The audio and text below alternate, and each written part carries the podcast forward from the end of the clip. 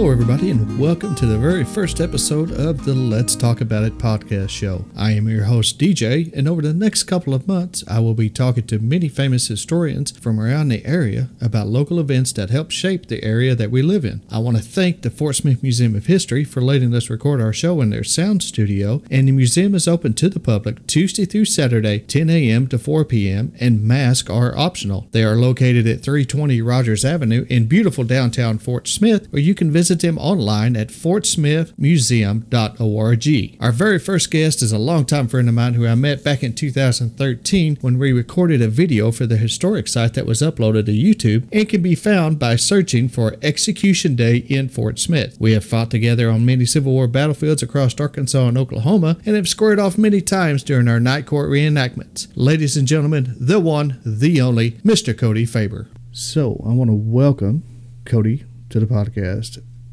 First and foremost, we entered, we met up back in 2013 Yeah, time frame. I think the the video that we shot for the historic site, which went to YouTube, was our first actual That- meeting. That's right. That seems like a lifetime ago now. Uh, yeah, that was that was a lot of fun. Uh, first time we, we had you do the park volunteering, we executed you. Well, and that and, and and the good thing about that, that YouTube video is still out there Yeah. on the internet somewhere, and you can still find it. But how did you get involved with the historic site? Oh man, you want to talk about a history lesson? I've been out here forever. So I grew up down in, in Hackett, but I went to Greenwood schools, and my mom used to bring me down here when I was a kid. I was a history nerd even as a child, um, which I never thought I'd being a job now working with the National Park Service that would uh, pay me to do what I like, which is kind of fun. Um, but uh, I I remember when I first started coming, one of the other guys that you might get to actually do the podcast with, Tom Wing. Tom used to basically do what I do now, uh, which is run the volunteer program, the living history program, and, and be a park ranger at the historic site. And I remember I went down when I was a kid, I, I really liked history. I was really into the Civil War starting by the second grade. And he was shooting the cannons, and I went down and saw him shooting. He didn't know me, and I didn't know him at the time. And anyways, he he was shooting the cannons, and he was working at the university during the school year, and then working at the during the summer. Well, I thought that was awesome, and he was uh, even offering bonus points to his students. so I thought, man, I could do history and get paid for it. This is fantastic. I want to do this for a living. And so I started wanting to do secondary education, work and uh, teach history in high school. And then the university, led by Tom Wing, of all people, uh, had the degree in historical interpretation. And so I swapped out and, and swapped degrees and did that. And then started volunteering with the Park Service here in Fort Smith. And then got a job for the summer, seasonal jobs. And then finished my master's degree. And they offered me a permanent position. And the rest is history. And here you are. And here I we mean, are. so so what kind of time frame were we looking at? So when did you graduate, go to college? Uh, and I started working here at the park in 2008, and I finished my undergraduate in 2009, and finished my master's in 2011, and that's when I got on permanent. It was right after that. so 2011. So what? So I've been here 13 years. It's 2021 right now, so Yeah. 13 years. So uh, So you was Yeah. you were only at the park a couple of years before I came. yeah, that's I started coming around because, like I said, I retired in 2012. I think I started getting into reenacting 2012, 2013, Mhm. doing cowboy western stuff, and then it it slowly filtered over to the living history, and then the Civil War artillery, and now it's a mixture of everything. Yeah, you yeah, do a little bit of all kind of it. stuff. You. But the, the- what I wanted to talk to you about today was everybody talks about Fort Smith and they think of Fort Smith, but how did Fort Smith, the actual fort, come about? No, it's, And you know, you can, if you ever go to the historic site, you know you have the main camp or facility, but back to the southwest a little bit is the actual location of the first fort. Mhm. Now, who was the people who came here and why did they come here? That's a good question. I mean, it's the that lays the foundation for really the next 80 years of our story, basically, and involving the federal government's involvement in federal Indian policy. Um, it is a complicated story. Uh, it is a nuanced one in the regards to the fact that it's not perfect. Uh, you know, as, as, as I know we'll go on and talk here, but it's it, it, there's a lot of ups and downs. We have a lot of good and bad. You have some heroes. You have villains. There, there's a reason it's a national park site. Uh, there's there's a lot of good and bad, and, and it encompasses you know, at the time tens of thousands of human stories, and now if you involve the people who were affected by it, you know, years later, whether it be members of the tribe or ancestors of those who served at the fort or fought in the Civil War or deputy marshals or even the, the criminals. I mean, you're looking at hundreds of thousands, if not millions, of people that now live in the states that are affected by these stories. So, I mean, you know, this is this is not just a local story; it's something that really pertains to a, larger larger group uh, in the region. But if you want to understand how we got to the first fort, so most people can say, let's say we start December seventeenth, eighteen seventeen, or excuse me, December twenty fifth, eighteen seventeen. That you have the rifle regiment arriving, and so these are the guys that are basically the the special forces, the Green Berets, the Navy SEALs, the sharpshooters of the War of 1812 for the United States. So you can say, well, they arrived on December 25th, 1817, and they start building the first Fort Smith. Well, there's a lot more to it than starting in 1817. If you want to understand how we got there, you have to go back even further. And you can really start in probably the mid 1700s, by the 1760s, um, with the Cherokee arriving in this area. So the dominant tribe, because like I said, we involve federal Indian policy. The dominant tribe in this area of the country is the Osage. So you have, they are they're kind of the uh, the lords of the, the the woodland plains in this area of of the of Arkansas, Oklahoma, Missouri, and Kansas. And they were the dominant tribe for a couple of reasons. One, namely, because of where they were situated at in this portion of the country, they had a lot of trade involvement with, with different governments. And that's not just the U.S. government, that's involving the Spanish government, the French government, and then, of course, later the American government. But because of that, where they sat on the Arkansas River or the Missouri River, or their involvement even as far as north as St. Louis, they they were allowed an enormous amount of trade goods, especially firearms. And so they dominated a lot of the tribes for, for about a half a century. Like I said, they were the they were the tribe to fight in the Midwest region. So they lived in this area of the country as far as Missouri and Arkansas and lived here and kind of were this they were they were a different type of tribe in regards to they lived and had set farms, they were agrarian in some nature, they actually had set homes. Where during the summer times they would go wage war. They, they were huge in the, the human slave trade actually um, to the other tribes that they fought. Uh, but they also went and hunted the buffalo and, and hunted like almost similar to a nomadic tribe. So so they were kind of this hinterland between you know staying stationary and nomadic, and they're kind of this they're they're very interesting tribe. Anyway, I say that to say that they were the dominant tribe and they had a monopoly on a lot of the trade in this area of the country until the Cherokee arrived. The, the Cherokees, very well armed as well. Uh, they, at that point, you know, many people when we have arrived at the park, they think, well, you know, where, where are they fighting? They're they're all Native Americans. Well, they're completely different cultures. Um, their their religion's different. At this point, many of the Cherokee have adopted Christianity. They're farming, they're hunting. They know that there's a lot of money to be made in the in the in the uh, trade goods of, of of hides and furs and meat and things of that nature. Uh, and so as they're they come in contact with the Cherokee, mostly portions of Arkansas to begin with, they begin butting heads over over land rights, over hunting rights. Uh, and as that continues, it starts with a slow roar and then it, it goes on to almost being, I mean, full out conflict by the early 1800s to where it is mass atrocities taking place on both sides. So you got the Cherokee fighting the Osage. Yes, uh, it's this is this is uh, like I said, this is very bad uh, as far as the fighting goes, to the point that entire groups of tribes or and, and, and major you know uh, say townships are being wiped out by each other. Uh, probably the most famous being uh, the um, Claremore Mounds incident, which actually took place in 1817, right before the rifle even got there. So by 1803, of course, uh, the United States has taken possession of this as far as on paper goes as Louisiana Purchase. So they've kind of inherited this fight. Um, so they they are, are, petitioned by some of the tribal members that they should send some type of force out here to stop this fighting. And and the some of the Indian agents are doing the same thing. Like you've got to calm this down. This has got to stop. So that the the U.S. government is about to get involved though with the War of 1812. So they're fighting internationally. So they've got you know they got other stuff to take care of. So that ends in 1815. So it's not until 1817 finally that the U.S. military finally sends anyone out here to actually calm this down. So did they come out of? Where did they come out? Little Rock. Uh, now that's a good question. Most of the guys with the rifle regiment that are signed up, and I'll talk about them here in a second, who like who they were uh, in particular. But most of them are recruited out of South Carolina, uh, and this is an interesting group of guys. Most of them, if you look at the rosters, are first generation Americans. You have Prussians on that list, lots of English, lots of Irish, uh, the French. You have a enormous amount of languages that would be spoken, including free blacks. Uh, there was four free blacks that were in the group. Uh, probably the most well known uh, that, that some other folks have talked about as being Peter Calder.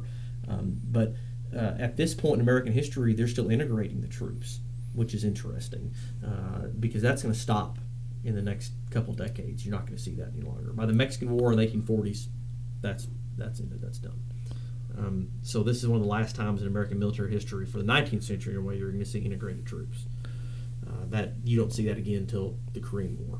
Yeah, because I've noticed some of the pictures at the historic site.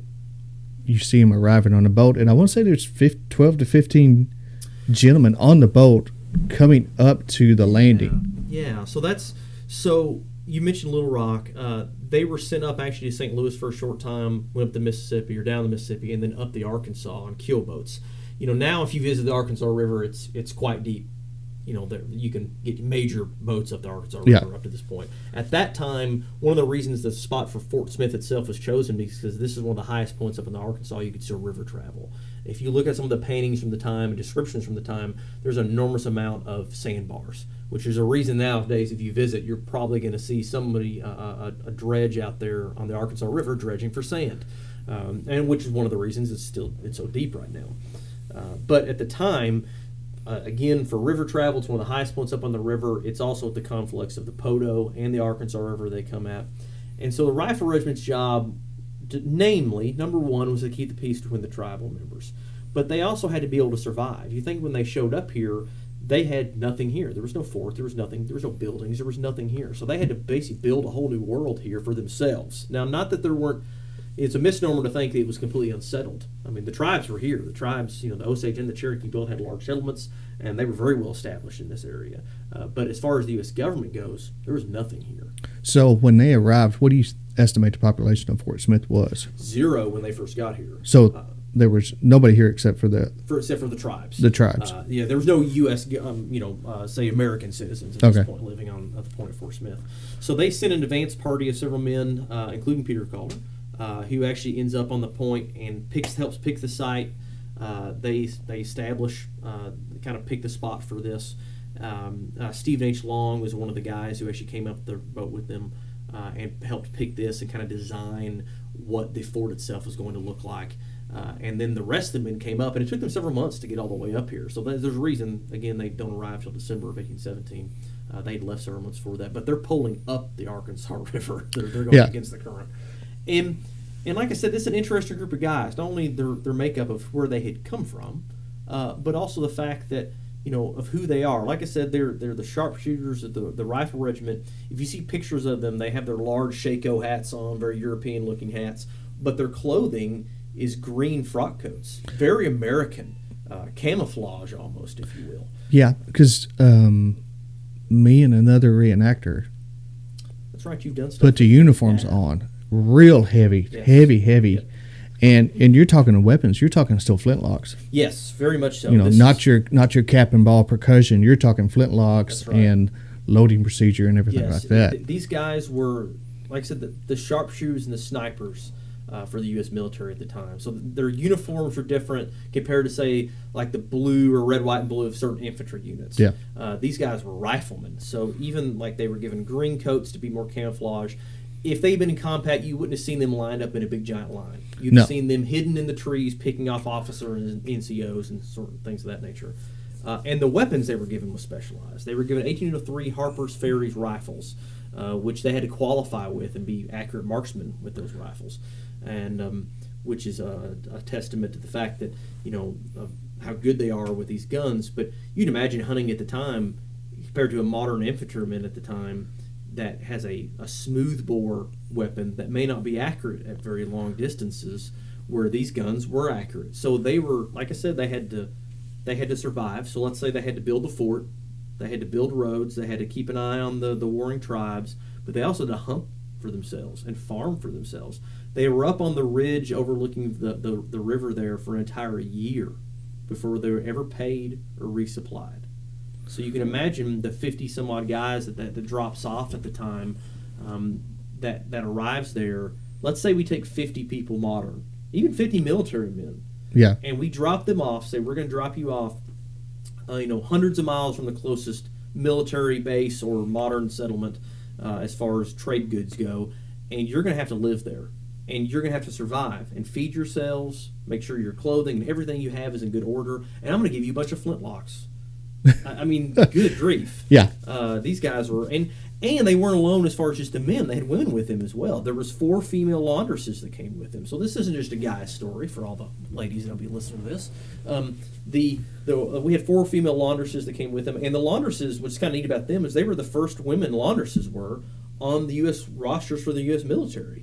They they they got supplies from the U.S. military. Uh, they were there to take care of the clothing, and you may think, well, that's all. Well, man, if that's a lot to take care of. Well, it's a lot to take care of, and I'm sure they did a lot of cooking, a lot of cleaning. Oh, cleaning, of course. while Um, the men were out hunting and exploring. And, and, and, and building and everything else. And I mean, if you've walked around hunting for a day, you know how fast modern clothes get tore up. Oh, yeah. Uh, so imagine these guys, you know, starting fires, cooking, chopping wood, hunting, going through brambles and thick weeds and everything else, and how much their clothes are going to have fast. Uh, you know, um, and, and the hygienic safety issues of that. You want to stay clean not just because it smells nice, because it's a safety issue. I don't want to get sick. Um, and so they, these ladies had to take care of that, and, and it wasn't uncommon for female laundresses to marry into, you know, the military, and that was very common. In fact, the the, best explanation I can have of how uh, how tough these ladies were that not only they are hundreds of miles from their home, most of them were recruited out out of St. Louis, so they're a long ways away from home. Uh, the first uh, uh, one of the we believe it to be Susan Loving, one of the laundresses that married one of the soldiers here, has a baby in 1819 and the officer at the of the day recorded recorded the baby being born and the weight and recorded as 12 pounds.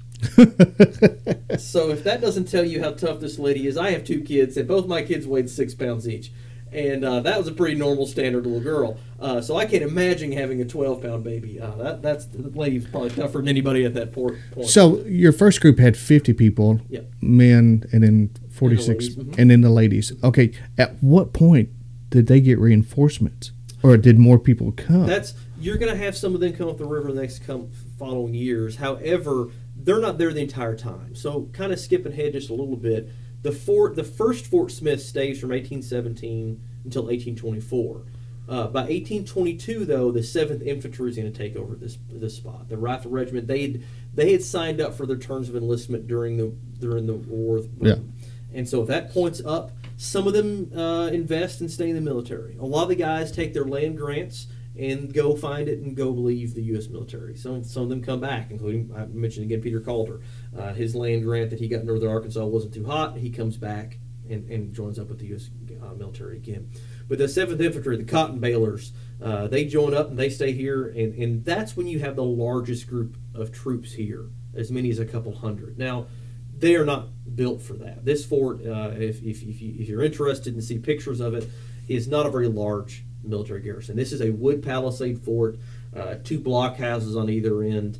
Uh, it was not finished. All four walls were not finished until 1824, until the military was just about to leave.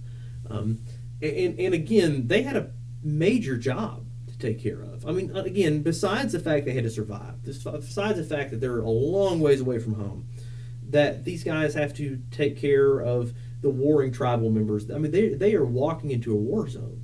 I mean, if you look at the Claremore Mounds incidents where the Cherokees had attacked an, an Osage village, you're looking at 80 dead women and children and older folks. I mean, it is nasty. This Well- is not clean fighting. This Yeah. is nasty fighting. and the Cherokee had a bad reputation of not taking prisoners. That- you know, in the in the book Empire of the Sun, all the stories that came out of Texas were just horrendous. yeah, I mean, they would just go in and take over a house and wouldn't take any prisoners, would take women and children, but no men. Yeah. You know, that book right there opened up a lot of people's eyes on the Cherokee Nation yeah, there's and there's, what happened to it and how it progressed from the start all the way up until there were just a, a couple hundred. Yeah. and that's it. This is it is a uh, like I said the, the fighting and not to say the Osage didn't retaliate in certain things. The closest, the closest, and speaking of that, that kind of jumps back into the Osage. The closest that the Osage came uh, to say attacking the fort, and the, the first fort never came under attack, thankfully.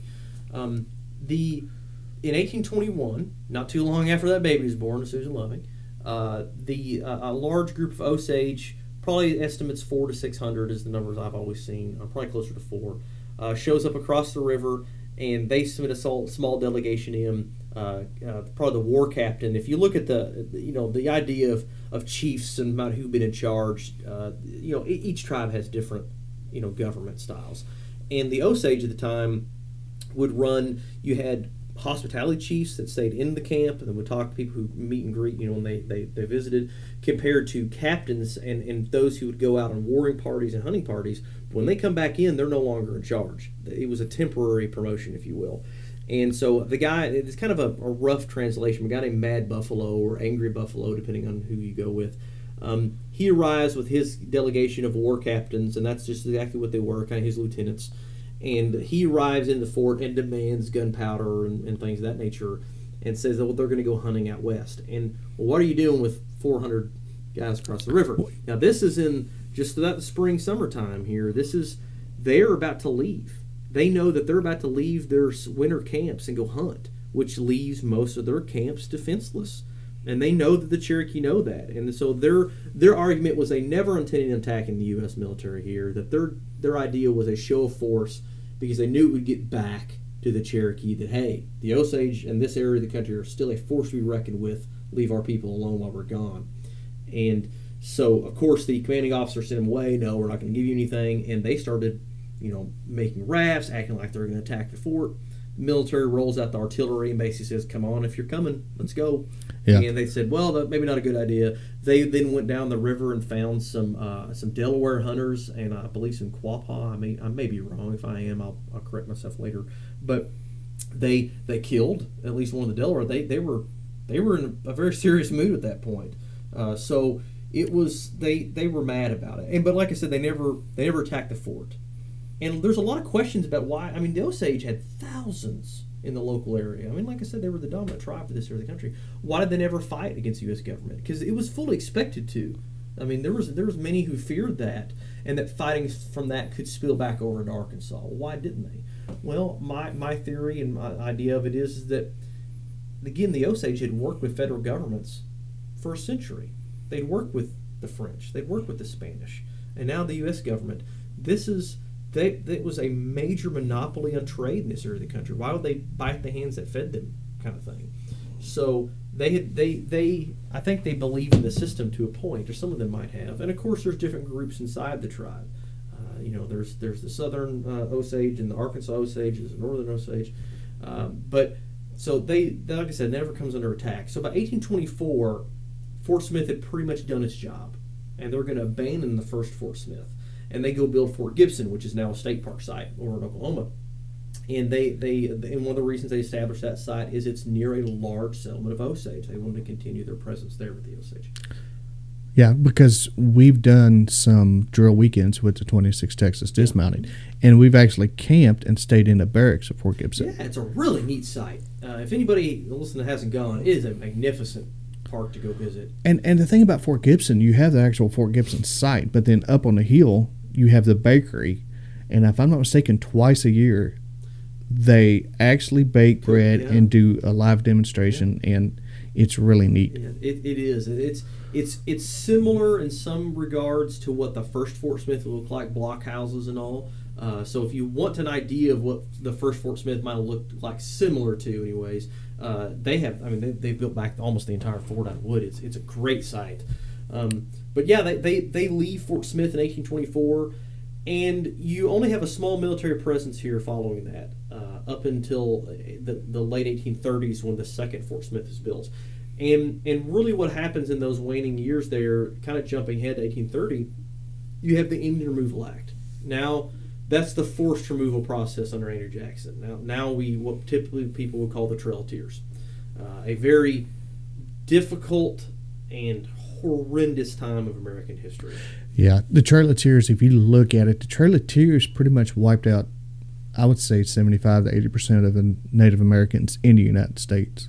There was in the southeast. It, yeah, it's it, they they certainly moved them. Um, I mean, if you look at the population movement, uh, there, there's groups of tribes that stayed behind, and, and, of course, different tribes have different stories. I mean, yeah. you know, what happened to the Cherokee and the Choctaw compared to the Chickasaw or the or the, or the Muskogee are different. Uh, say, look at the Seminole, for example. The Seminoles out of Florida. Uh, the Seminole fought three consecutive wars against the U.S. government, which ended up being the most expensive wars the U.S. government ever fought against any native tribe, and they never got them all out of the Everglades. Uh, and you want to talk about some brutal, nasty fighting and they connected to Fort Smith in regards to some of the boats uh, came right by Fort Smith here uh, yeah. in their removal process, and and they and, and and again they didn't actually march them like their trail is the waterways. And a lot of people, when they visit Fort Smith and they visit our site, people say, "Well, I want to see the trail. Where's the trail at?" Expecting it to be like a physical, yeah, like you know, mud, you know, uh, wood or like an earthen trail. Where as the trail for us is the river that many tribes would then hit the Mississippi, then come up the Arkansas, save all that hundreds of miles of walking, and then go right by Fort Smith. Um, now, uh, I'll come back to that in a minute uh, because that's going to kind of go into the second portion of the second Fort Smith being built. But in the meantime, there are still small numbers of troops that are stationed at the first Fort Smith. That's really beginning the government's war on alcohol. That's really oh, going to yeah. continue for the next century. And the government at this point, and like I said, through almost pretty much all the 19th century, the government's going to be waging a war on legal alcohol sales like the government's waging a war on drugs now, and probably just about as successful, uh, which means it wasn't. Uh, but at the same time, uh, one of the interesting stories to take place in the early 1830s, uh, I believe this is 1831, I believe, I may be wrong, it may be 32, uh, but uh, let's say 1830s in case I'm wrong was the there were several buildings being built right on the Arkansas Indian Territory line, uh, which is now all in Arkansas now, uh, which is close to Belle Point, the first fort site.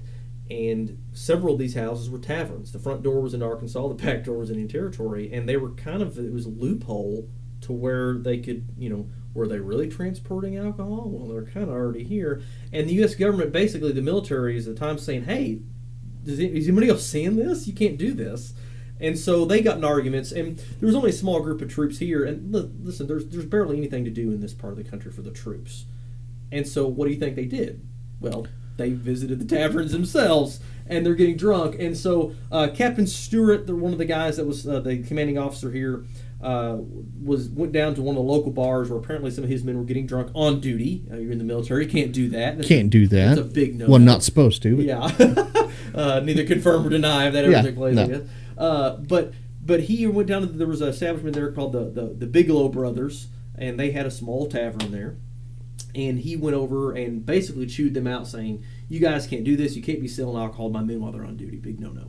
And so they got in a big argument with him and ended up fighting him and beating him up there in their establishment. Good times. uh, well, they they sent him back all beat up to the fort, and apparently in the nights at some point, uh, some of the men, defending I guess their officer, rolls the six pound artillery piece out of the fort down the ridge to within they said 10 paces uh, however far you want to distance that off so within say 20 30 feet of the front door of the Bigelow brothers and fired a live round, a solid ball round through the through the building. Uh, it didn't kill anybody, thankfully. It bounced around in there. Uh, and they came out, you know, said they saw the soldiers. Soldiers yelled at them, blah, whatever, and they ran off back and forth, leaving the cannon there. And so the next morning, they come to complain to the U.S. military. They fired a round through their building. And who they have to complain to but Captain Stewart, the guy they just beat up and the and the and the it says basically he said, well, you know, uh, there's nothing I can do about it. These guys aren't here. Uh, they must have been drunk on your wares. Uh, so, and, and, no no one was punished for it. So funny, kind of a funny story is here's the first involvement really between the U.S. government and the city of Fort Smith, and involves cannon fire. A cannon fire at a liquor store there you or go. A, a drinking there establishment. That's not some Arkansas storytelling. I don't know what it is. uh, I can say that because I'm from here. Yeah. Uh, so um, now, so so that that gets the military back here. So they never really leave. They're kind of in a small presence over here, kind of back and forth. uh, throughout the years. But that really picks back up uh, in the mid in the late 1830s as the tribes are being removed. And, and again, depending on which tribe you want to go with, and that can be a whole other podcast. You want it to be Oh, of, yeah. of the tribes themselves and their stories individually, because they, they each deserve their own storyline of being told. Uh, and, I- and I'm and I, I feel bad. I'm kind of loosely covering. It's called the Trail of Tears removal process, but but again, that's that's a whole hundred different stories we go into. Uh, so as the tribes are being removed this area, the U.S. government's wanting a new fort somewhere in this region to act as a receiving point for some of the tribes, but also act as kind of a mother post for the new forts that are being built uh, out west in Indian Territory, southern Kansas, northern Texas. Uh, but but also uh, to, to be a large military presence area, mostly involving the tribes. So at that point, uh, you have uh, um, John Rogers, who's one of the local citizens. He has some acreage here he wishes to sell, and he buys a, a small portion of what he's going to sell later to the U.S. military um, as the fort, saying, "Hey, listen, you got a town here. You've already had a military presence here. I'll sell you this that I paid five hundred dollars for." And uh, I'll give it to you the low, low price of fifteen thousand dollars. so, so they- Immediate markup. yeah, just a slight one. So so he he sells the U.S. government. They pick this spot and they build a second Fort Smith. Which if if if you look at the diagrams of the first Fort Smith, I mean, wooden palisade, very small compared to the second Fort Smith, which is a massive military garrison. It is it is huge compared to the first Fort Smith. Uh, and they begin building that in the first building being constructed in 1838. Uh, so which is now, if you come visit us, is our oldest standing building. It's still here. It's the commissary building. Uh, it's a, it's a large rock building, and if you visit there now, you're going to see that the rock walls are you know almost two and a half, three foot thick on the Yeah, bottom. really, really thick. If you, and, and it's interesting. You visit there now, like it's cold this morning. We're filming this on, or uh, recording this on a, a cold morning. It's, it was in the 30s this morning, even below freezing. You go in there now, it's almost a little warm in the building. It holds heat in there very well. Yeah. Uh, but it's it was meant uh, to to fight cannons. It was started as a cannon bastion to fight artillery, and they said no, we need a place to store supplies first, and so they ended up building as a commissary. Uh, and they kept it as that, which is for those who don't know what the commissary means. It's it's basically a, a storehouse for food and things of that nature for the military. Yeah, for anything you might need. Any any any, any like they had a quartermaster building later, which seemed to be more for the clothing items, leather gear, cartridge boxes, you know, shoes and that Yeah. nature. But the commissary is mostly food uh, and, and and things of that. And so the and which includes whiskey. The guys are getting whiskey rations every day, uh, which some of them saved that up. Uh, vinegar is being issued out to help with vitamin C. Uh, you got corn, you know, coffee, everything else you could possibly think. So you pretty much have it would be a, basically a grocery store, pretty much yes for the military. and right. your quartermaster would hold everything for Yes. the military. That's right. For the, And- like the clothes. And it's funny on military posts, modern day, the military grocery store is referred to as a commissary. yes, right. The word hasn't changed. Yeah, Uh, uh, no, it's. Uh, I'm, I'm I'm hoping that the modern military commissary is better than the one they had at the time, uh, and the food's a little better uh, compared to hardtack. Hardtack, uh, and, and uh, salt pork, um, which is pretty rough. Pretty rough fare. Uh, but these uh, that that building, like I said, is still standing. It's probably one of the most important buildings we have here because that's really going to lay the groundwork for for the rest of the fort being built and, and the usefulness of it for long term. Because again, compared to say the first Fort Smith, which is wooden, well, that's going to, you know, I mean, leave a piece of wood outside and see what happens Yeah. after a while. It's going to break down. Well, this is rock, and so this fort is quite, like I said, quite a bit larger. You have the quartermaster building, the commissary building. Uh, you have stables built. You have two officers' barracks built. You have a uh, enlisted men's barracks built. Uh, you have a powder magazine, and so only one corner. There's five corners. Only two of the corners end up being cannon bastions, which oddly enough end up facing the city, which I find ironic. uh, uh, the, the makeup of this was odd. Now, they the first when this started being built, I mean, rock cutting for the for the rock that's going to be built the wall, which you have a nine and twelve foot rock wall uh, on the tallest side, going down to six feet on the Garrison Avenue side. Uh, it that rock cutting is a is not something anybody can do. This is Well, no. specialized work. This yeah. is You skilled labor. you would bring in masons to You do all bet. your And rock so they work. did. They actually hired men out of Maine to come and do rock work, and they got the rocks mostly out of the by- the first fort site. So if you visited the fort at the time, it would be almost a bluff where the, the ground would go all the way to the river and kind of drop off. Now, if you go there now, you're going to see the, the, the, the river just kind of it kind of this beautiful rolling little hill down. Well, that's because they cored all the rock out of there. uh, so that's where all that went, um, and which built the second fort. Now, again, skilled labor. They're building this rock wall, and that costs a lot of money. It took a lot of time. I mean, that's 1838. The first building's built. Uh, Fort Smith is pretty much, for the most part, constructed by 1846. Uh, so, so a lot's taking place between that and, and, and before that, and a lot. Of, and again, the tribes are coming in, uh, but at the same time, there's a lot internationally going on. By 1846, the Mexican War begins, and that's going to start a whole new chapter and really lay for a lot of the divisiveness that's going to take place in the country, uh, or well. Uh, throw gasoline on the fire, if you will, maybe a better way of putting it, uh, for what's going to take place with states coming in. Now, so Fort Smith comes in pretty much completed just in time for the Mexican War. So 46 to 48, the Mexican War takes place, uh, and Fort Smith is going to be a big jumping off point for the troops that are heading south to go fight in Texas. And for a short time, actually, some Arkansas militias actually stationed here while the, the main regulars go down to fight, you know, with, with Zachary Taylor and Winfield Scott and those expeditions. Now, uh, speaking of Zachary Taylor, uh, he's stationed here right before the war. Uh, Zachary Taylor, of course, uh, one of the presidents of the United States. Um, he's stationed here, and one of his quotes was, "He's never seen a worse expenditure of government funds." He thought Fort Smith was a terrible idea. Um, uh, decent placement, perhaps, but the amount of money and time. This was a supply depot, but if you look at the construction of it, it's closer to a coastal defense fort than it is an inland supply depot. Why do you need them so much money? They sunk about three hundred thousand dollars or third times money into it the time was all over with. So major major money. And basically, what happens is at this point, it's too large to fail.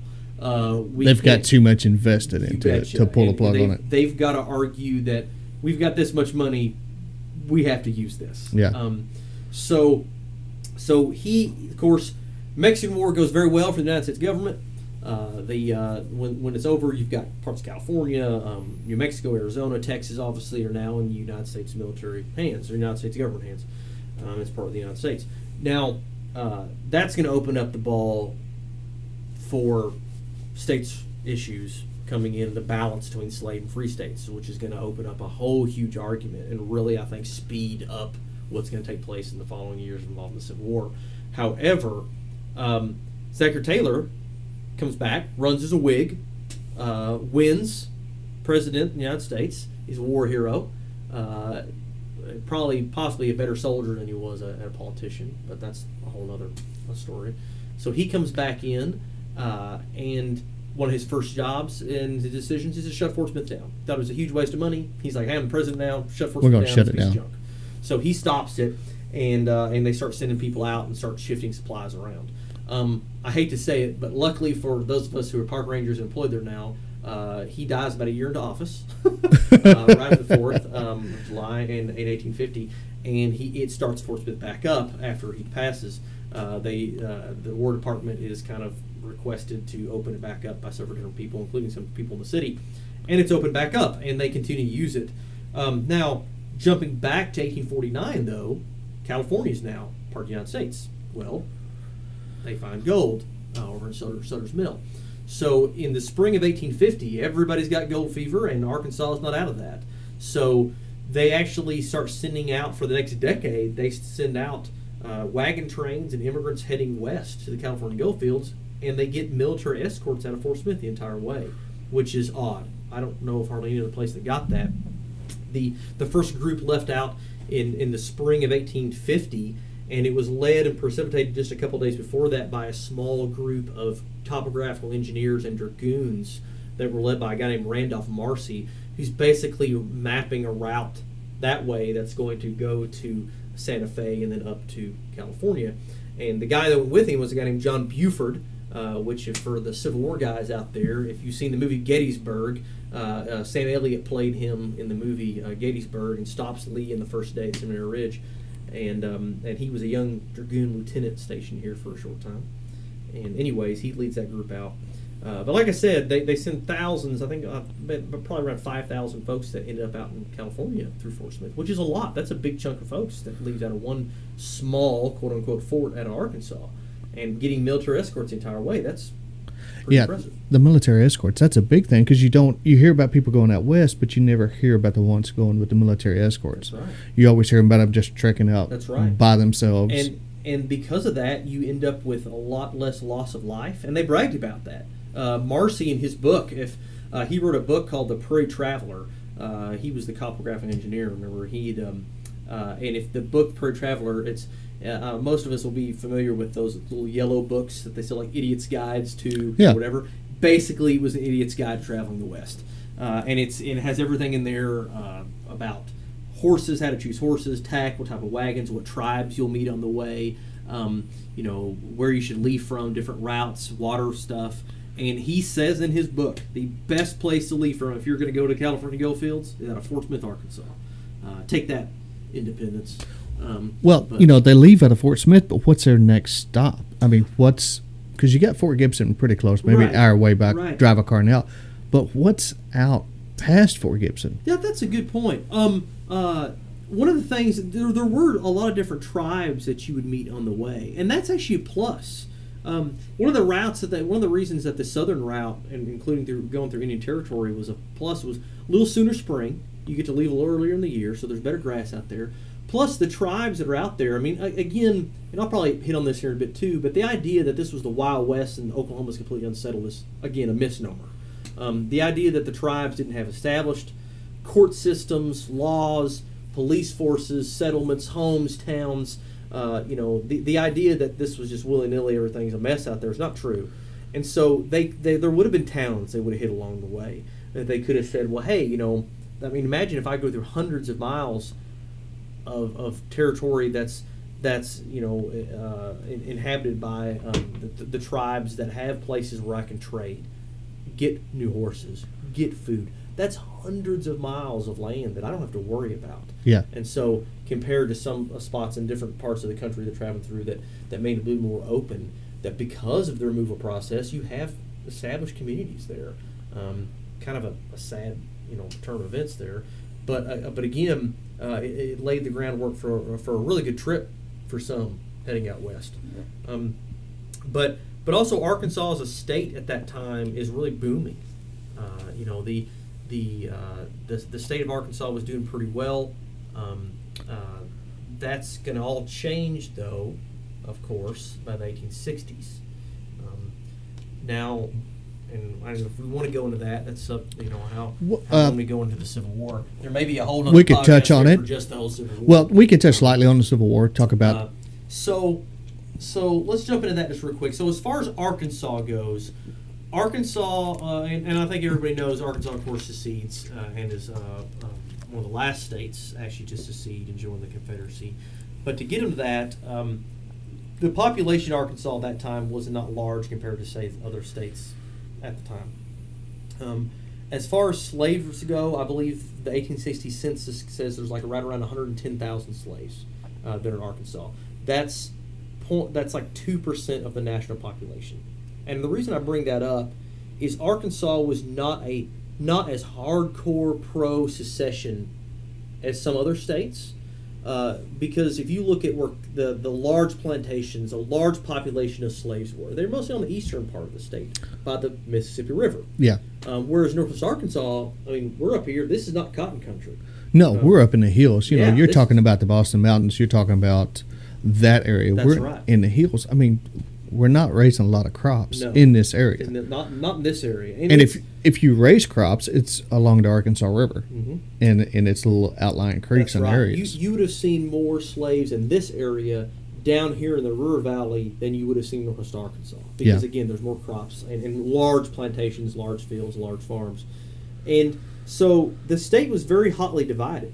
Um, you think about, I mean, South Carolina secedes in December of 1860. Uh, it's not until May that Arkansas secedes, and it's not until May. You know, it's not that's that, that's almost a month after Fort Sumter's fired upon.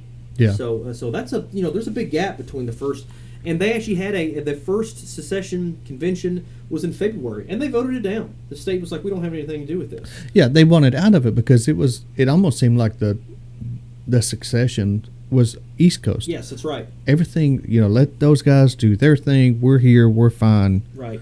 Leave us alone. That's we're right. not. Don't mess with us. We won't mess with you. Kind of mentality. They- now there were still folks who were very pro secession and wanted to get it going. In February, uh, February, right after that, you still have the the Little Rock Arsenal technically being seized by pro Confederate militia, and so they're they're they're they're now holding a large collection of arms, equipment, things of that nature, um, out of the out of out of Little Rock Arsenal. Now. Uh, the really thing that speeds it up, two big things, is of course Fort Sumter being fired upon in April, and the calling for volunteers by Abraham Lincoln, which put a was a stick in the craw of a lot of folks, you know, that were trying to argue. Said, hey, you know, here he's calling for us to join in to put down, you Yeah. know, our other states. Which you know, there's a whole debate there of you know the states' issues and things of that nature. Uh, but he ends up um, uh, calling for volunteers. That that was one of the reasons a lot of folks said, well, that's it. So uh, it's not by by May they went ahead and had a second convention and they vote for secession with only one holdout uh, on that vote. Now. Uh, Fort Smith comes in this by 18 uh, by April of 1860, April 23rd, 1861. Uh, the Rector and some of the guys that were down in um, Little Rock had come up and basically said that um, that was the governor. Um, uh, I just went blank in his name. Solon Borland. Uh, he was one of the uh, the senators. Had basically said, "Hey, we're going to get some troops. Remember, they already had all those guns and cannons and everything else they got from Lower Arsenal, and we're going to take Fort Smith. Fort Smith's the largest fort in Arkansas, so we're going to take it." So they came up the river, about 300 guys. The Fort Smith Expedition is what it's commonly called. Uh, and they came up the river. They show up. No one's here, and they capture Fort Smith. And the reason there's no one here is you have Samuel Sturgis, who was the commanding officer here. Uh, Sturgis, South Dakota's named after him, and all that fun stuff. Yeah. Um, so Sturgis uh, is has companies D and E, the First United States Cavalry, and he is, knows there's no way he can hold this. And he comments that the in, in a moment's notice, he's afraid that the local area is going to rise up against him and fight him. So he knows there's no way he can hold this territory. Well, and and you have to look at Sturgis. He was a Union soldier Mhm. in Confederate land, very much so. and you know, it it would be tough to stand and hold. Good sidebar from Sturgis, like you said, Sturgis left what one or two guys. Just a couple, yeah. Just a uh, couple? There was the laundresses, some of the sick. Uh, Montgomery, one of the guys who was the one of the ordnance guys here, uh, they left behind to basically surrender the fort. Yeah, and then he goes to Fort Gibson, correct? Yeah, and he he cuts up and he ends up in southern Kansas eventually. Is his Yeah. direction he's heading. But if I'm not mistaken, he takes over. Is it the seventh Cav? He does, yes. Uh, yeah, uh, we could do a whole podcast on the funny stories connecting us to weird places. Because uh, sidebar, like you said, just a quick little tidbit. He ends up fighting Nathan Bedford Forrest. This is a, I'm going to cover this super quick. Fights Nathan Bedford Forrest at Brice's Crossroads. Uh, gets the daylights kicked out of him. Uh, then ends up he sent out west uh, to fight some of the tribes during the war because it kind of ruins his Civil War career, if you will. And then he ends up over the Seventh Cavalry. You know, he's a West Pointer. He's a cavalryman. Uh, he ends up over the Seventh Cavalry, and he's Custer's boss in '76. Yeah, and, you know the the thing about it. Getting back to Sturgis, he had a son that lived here. that's right. His whole family basically lived Yeah. here for the time he Yeah. spent. He showed up in '59, I believe, Yeah. is when he started. He rise here. And the story about his son, he got into the Powder magazine Powder magazine. blew up 12 pounds of gunpowder, which is a lot. We fired cannons before, and if you shoot one pound of gunpowder out of our cannon, it'll rock your Yeah. world. Uh, so I can imagine actually shooting 12 pounds. Well, it, it scarred his face. yeah, um, it actually hurt him. And uh, so, of course, being that he's Custer's boss in 1876, his son, who's also in the military now, has Yeah. a choice if he can serve anywhere and why not serve with the very well known Custer. So he is with Custer at Little Bighorn. Uh, bad choice of officer to serve under, and he's he's killed Little Bighorn. Um, and they they never find his body actually, um, but they do they do basically lie about it because I mean his his mom's the general's wife. you Yeah, know, and, it's- and the general's his mom. So he they they lie and say they identified his body by the scar he got on his cheek here at Fort Smith, um, but they actually never found his body. Uh, Well- there is a marker for him if you go there now. yeah, and in Sturgis, South Dakota, Yep. it's Named after him. named after him. Um, he's a he's an interesting character in and of himself. But he was stationed here, and he surrenders. Basically, he abandons Fort Smith in '61, uh, and and then it's a Confederate fort for the next two years. Now, Fort Smith's going to be a big jumping off point. Like I said, we're going to quickly cover this, but it acts as a big jumping off point for uh, for the uh, Prairie Grove and Pea Ridge campaigns. Oh. A lot of the troops actually left before that went up to Wilson's Creek and fought. They were out of Arkansas. Uh, so it's it's it's really, in all honesty, Fort Smith's a more useful fort for the Confederates than it ever was the Union. Yeah. Um, so by 1863, uh, the Union, even though they won most of those engagements in Northwest Arkansas, like Pea Ridge and Prairie Grove, uh, they never continued their campaign push into the River Valley. Uh, not very far, and they never held any ground here, anyways. They did come down as far south as Van Buren, but but by '63, Union General Blunt's going to go through Indian Territory, come through Honey Springs, win the Battle of Honey Springs, which kind of paves the way to Fort Smith. Uh, comes over to Fort Smith, and same thing, walks into it, no one here.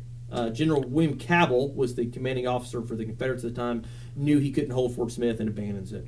Uh, that's when he flees south, and Colonel Cloud uh, is sent to basically fight him and try to kick him out of the area, and he does. Um, so they they um, it's kind of a draw, if you will. The Yeah, the, you know, it, it Fort Smith changed hands. It went from Union to Confederate, and then back to Union, and and it's going to stay that way the rest of the war. Now, not for lack of trying by the Confederates in 1864. Uh, after the failed Camden expedition uh, and, and into southern Arkansas northern Louisiana, as the Union kind of limps their way back up to Little Rock in this 1864, back to Little Rock and Fort Smith, uh, the Confederates follow them. And they then try to retake Fort Smith in 64. So we do have a small engagement here in the middle of the city um, uh, down Towson Avenue, which was unsuccessful. Uh, a small shelling of the fort, also unsuccessful. It was a diversionary tactic on the backside during that same battle, uh, Battle Fort Smith. This was 1864, and you have the Battle of Massard Prairie as well in July, and um, which wiped out a couple companies of you know, the six Kansas cavalry that were stationed outside of Fort Smith. Yeah. Like I said, a whole other discussion for a yeah, and we have, you know, I live down Logan County, and we have the Battle of Hagerwood Prairie, Mm-hmm. and it's funny when they talk about this that battle because you would have Union soldiers that would get injured, Confederates would take care of them, well, they would join the Confederate forces, and then Oh, they would okay. fight against the Union, so they would flip flop sides. Oh yeah, we have several guys here that actually, and and at that point in the war, a lot of guys, if you know, they're forced into service. You have a lot of conscripted guys that, Yeah. uh, at the Battle of Devil's Backbone is an example. At the end of it, you have several hundred men show back up either within the next several days that surrendered to the Union forces. That said, we were conscripted, we were forced into service, we never wanted to do this. Yeah. and said, we'll fight for you, and so we'll fight for the Union. And uh, Colonel Cloud commented in his official records that he thought this was great, happy to have him. Uh, he said, but I don't have uniforms for you. So at the Battle of Russellville, or Dar- Dardanelle, excuse me, uh, about a week later, he's continuing to fight Cabell and those guys down south. And he said that he had guys in Arkansas state belt buckles and in basically butternut and gray.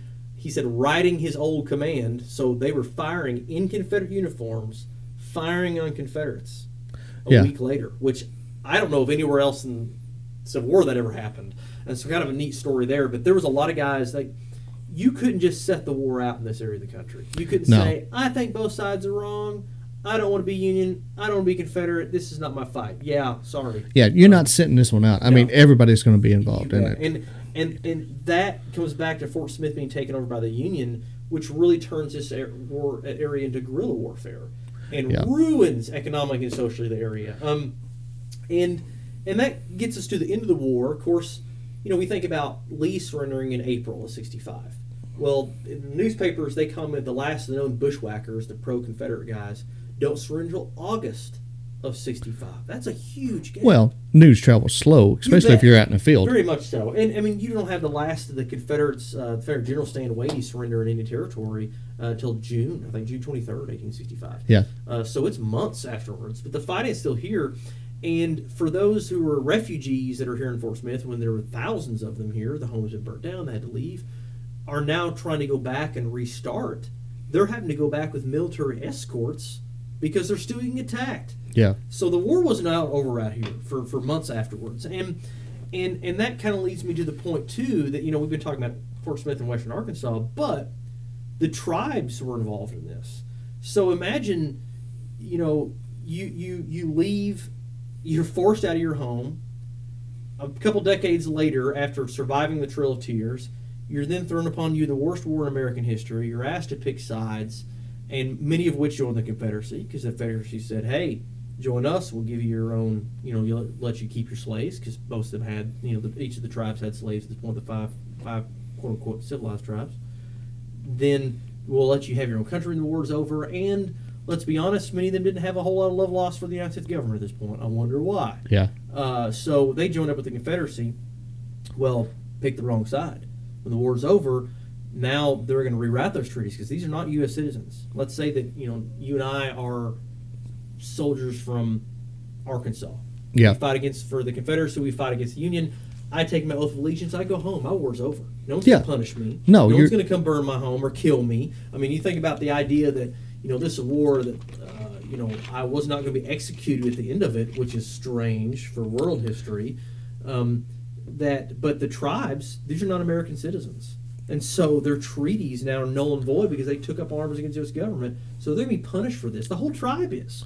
So ruin them economic and social in the Trail Tears, make them fight different groups, including each other, in the Civil War, and then punish them afterwards. And what you have then is this perfect storm for crime and disorder.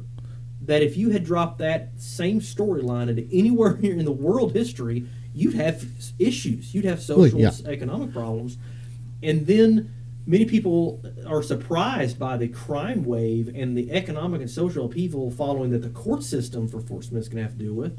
Well, yeah, it was created by, you know, a half a century of failed policy and wars and and horrible immoral decisions made. You know, like I said, involving the Trail of Tears removal process. Well, anything, you know, they always talk about wars coming to an end and everything's great, but you have to think about what happens two, three, four, five years after the war Yeah. ends. Yeah, you know, they talk about the Civil War ended slavery, Right. but when it did, it made it worse on the slaves after the war. Oh man, it was this It- was a very rough time. For yeah, to live in. you know, And there the- was, the idea that slavery, quote unquote, was over.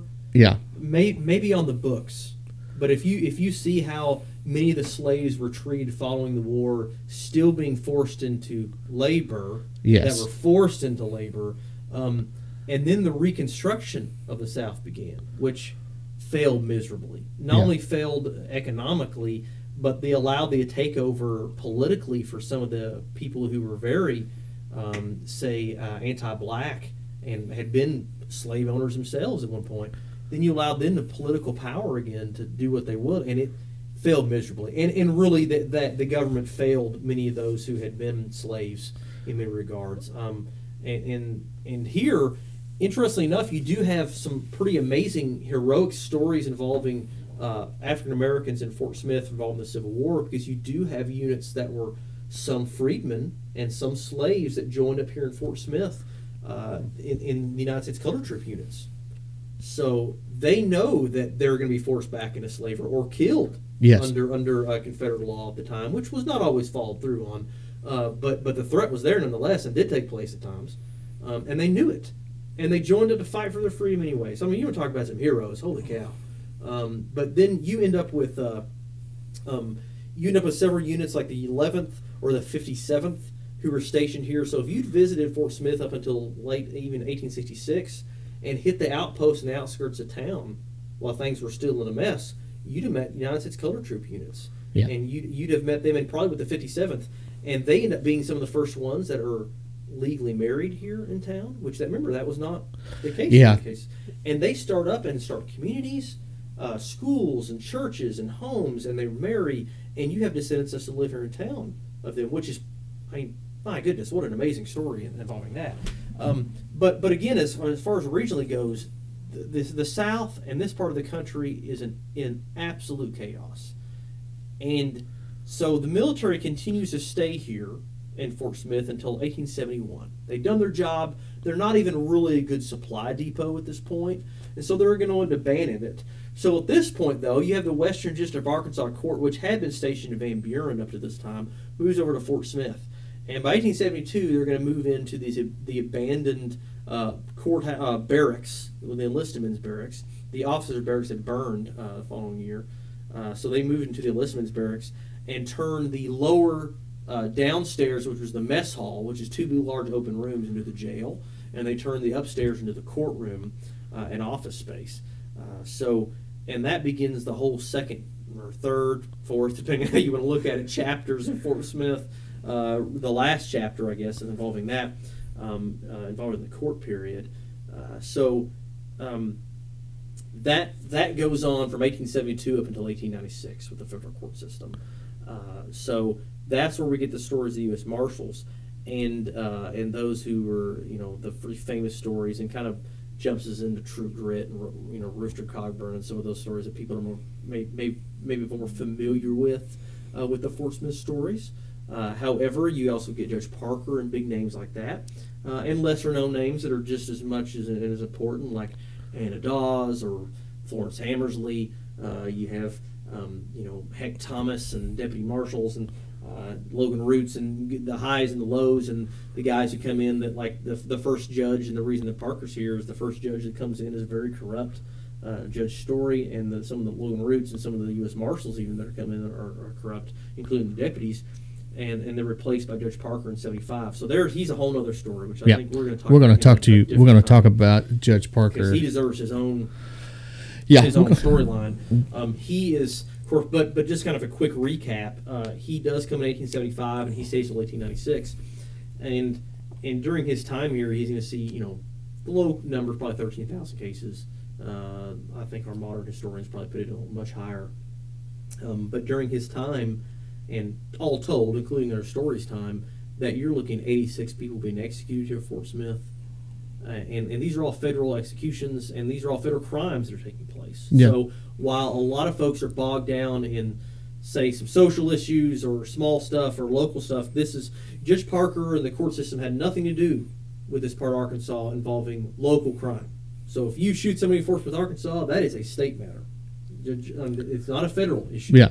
So, but if you are a criminal and you commit a crime, uh, say, let's say, DJ, you're Cherokee, and I'm Cherokee, and you steal my horse. Well, their court systems are going to take care of that. They have their own judges, their own police force, all that nature. But if you're Cherokee and I'm an American, and you steal my horse, or you committed a crime against an American, the U.S. Marshal Service is going to come after you for that, or vice versa. So the tribes could capture you, they could hold you, but they cannot try you. Yeah. And so that in therein lies some jurisdiction issues. Um, so the tribes are not happy about. And imagine, let's say again, you're Cherokee, and you were you are accused of committing a crime against an American citizen. You're brought in before the court here. Um, you're not an American citizen, but you're tried by American law, but you're not protected by the Constitution. Yeah, it's it's there, kind of a loophole. a touchy subject, yeah. And and this is the courtroom, and just like today in, in, in 2021, we are as a nation debating what statues and flags and his, our historical content means to us. And the courtroom is one of those places because I have folks who come in and say, man, this is law and order and justice. And I have people who come in that are looking at it from the tribal perspective, like, this is tyranny. Yeah. This is oppression. And you know what? What's amazing, I get to work at a place where it can be both. We can talk about it, and you can see that there, man, there were some good things done out of here. And then you can see it, and you're like, wow, that wasn't too hot. That wasn't this, smart. This didn't work, and this was wrong. And there's things that were good and bad about this, and what can we take from it? Yeah. And and so that's where I'll kind of end on my that because the court system uh, is ordered basically in 1896 to be shut down as far as the Western District to have jurisdiction over Indian Territory. Uh, that's in September 1st, 1896. Um, Parker dies. Uh, spoiler alert. uh, oh no! Uh, in November of 1896, just a couple months after that, and and it's really the kind of ending of an era in many regards. I mean, look at where we've come from. We start with 1760s Cherokee and Osage fighting to the U.S. military coming not until 1817 to giant wars fought over this land to to the Indian Wars, which is a, I mean, you can include up to the turn of the century even, you know, with different tribes in the Southwest uh, that are then removed to Indian territory. That th- this court system would have jurisdiction over some of those things as far as federal crimes went. Um, you have the Civil War. I mean, in, I mean, you go from people fighting with flintlocks to gas lights and automobiles. Yeah, and in just less than 125 years. Right. And you know, it's interesting. Thomas Jefferson was once quoted as saying he thought it would take a thousand years to conquer the North American continent. Yeah. I mean, it took a couple hundred. He was way off. Now you got to look at that fact that he is classically educated, and yeah, it took Europe a long time to be conquered. If you look, go back from the Romans on, Yes. but but then look at um, but then look at, and I use that word conquered lightly. I'm not saying it's a good thing, um, but at the same time, look at American history and how fast things were, and how Fort Smith played such a vital role in one of those big stair steps to the west for right and wrong. Like I said, the very first, it's a complicated story. We have you know good stuff. Do I think there's heroes in this law? Absolutely. Yeah. I mean, do I think there's villains? Absolutely. Do I think that there's stuff that you can learn from Fort Smith that is that is horrible and I can look at it and say, man, we shouldn't do that ever again. Yeah. And then you look at things and say, oh, man, That was a good idea. that was a good idea. Yeah. Let's do that. And therein lies the issue. This is a national park site, and we have hundreds of thousands of human stories here. And yeah, we may have technology. Here we are recording this on a podcast, you know, on a computer uh, and talking to mics. Um, but as as as far as humans go, man, we we're the same. We Oh. always have been, and we make the same mistakes, and we sometimes make the same successes. And that's where we can look back at this history lesson of Fort Smith, which includes so many thousands of historical lessons and moral and ethical lessons, and we're full of them.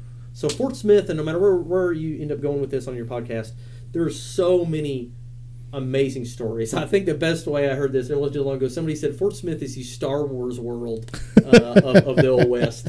Uh, that it's the Star Wars universe that you can just go in a million different directions Yeah. Depending on what time for er, period you wanted to look at, yeah, that's what you could do. and and there's so many neat things and there's so many directions you can go with and so what we just talked about today was the briefest of overviews Oh, we just we just skimmed the yeah surface. barely i mean like this wasn't even enough of the uh, the iceberg to sink the titanic um, so i'm just barely touching it Yep. So we're going to take a quick break. When we come back from the break, we're going to sit down and kind of dive a little bit deeper into Judge Parker, how he came about to be at Fort Smith, there's some of the the more famous trials he uh, presided over, and then what ended up actually killing Judge Parker and being the end of his, I guess, his reign here at Yeah. Fort Smith. So stick around. We'll be right back. Today's podcast is brought to you by the Fort Smith Museum of History, located at 320 Rogers Avenue in Fort Smith. The museum is devoted to preserving the history of Fort Smith and the surrounding area. The museum is open Tuesday through Saturday, 10 a.m. to 4 p.m. And for more information, call 479 783 7841 or you can visit them online at fortsmithmuseum.org. So, welcome back to the podcast. We took a small break. Uh, before the break, we were speaking to Cody Faber, who is a historical interpreter at the Fort Smith National Historic Site. And uh, I'll let him recap on what we talked about.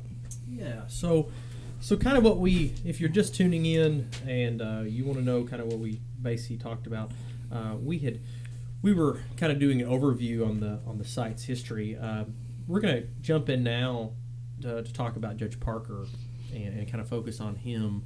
But if you're just tuning in and just kind of get us up to Parker and kind of understand a little about the setting that he's in, rather than just saying, "Hey, he's Judge Parker." Well, why do you have Judge Parker here? I mean, if you don't understand that, you know, we have federal land policy here, you have that the forts and the court systems needed following the Civil War, it's kind of difficult to understand why his job's so important and why he's here in the first place. So let's kind of do just a quick recap. So our story mainly starts in 1817 when the U.S. government sends the uh, U.S. military to uh, try to keep the peace between the Osage and the Cherokee.